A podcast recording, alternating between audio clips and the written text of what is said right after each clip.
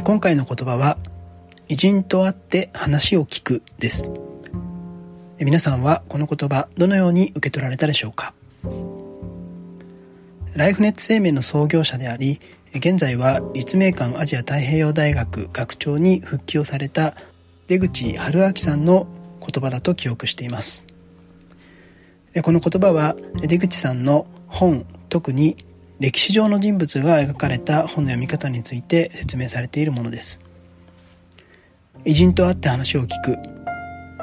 単に本に書かれているテキストを目でなぞり読んでいくのではなく本人に会って話を聞くかのように読まれるということです。残念ながら私の読書レベルではその境地を理解することはできないわけですけれどもそのような本の読み方もできるんだなと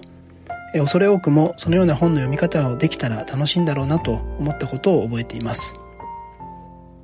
せっかくこの言葉を思い出したタイミングなので偉人と会って話を聞くレベルの読書に少しでも近づくためにどんなことができるのかを改めて考えてみたいなと思います。そして我流で無意識的に読み続けている日々の私の読書を改善するヒントが一つでも見つかればいいなと思っています。まず一つ目に重要だなと思うのは著者の文脈を捉えるということです。本には著者の考えや価値観が色濃く反映されているわけですけれどもその著者の考えや価値観を育んだのはその著者が生きた時代背景や置かれた状況にあるはずです。その時代背景や置かれた状況が根底に脈打ってその本が書かれ言葉が紡がれたのだと思います。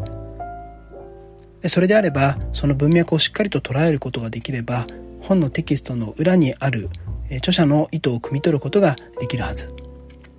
つまり著者が生きたその時代その場所にタイムスリップしたような感覚で本を読むことができれば偉人と会って話を聞くに少しだけ近づくことができるように思います。世界1200以上の都市を訪れて1万冊を超える本を読破され歴史に造形の深い出口さんはそのように本を読まれているのではないかなと想像します。そのレベルでタイムスリップするのは私には無理だとしても一つのヒントにはなりそうです。二つ目は集中して読むということです。最近は可処分時間の使い道が多くて様々な誘惑に駆られているように思います。タイムパフォーマンスを意識しすぎると例えば音楽を聴きながらのながら読みであったり斜め読み流し読みそんな風になりがちです。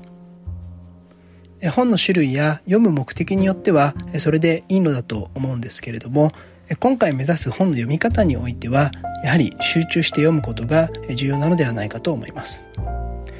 何しろ偉人と会って話を聞くわけですから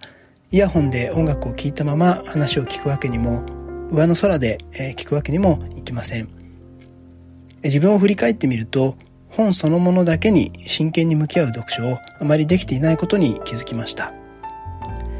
隙間時間に読み進めていったりとか頭のどこかでスマホのメッセージが気になっていたりとか改めて読書だけに集中する読書の時間も定期的に確保したいと思いました。そういえば出口さんは読書に集中しすぎて電車を乗り過ごすことがよくあるとおっしゃっていました。この集中による没入が偉人と会って話を聞く一つの条件であると言えそうです。えー、最後は自分だったらこう考えるという自分の考えを持つことではないでしょうか、仕事柄インタビューをさせていただく機会がありますけれどもその際によし今日は話を聞かせてもらおうというスタンスで臨むと大抵いいインタビューはできないように思います。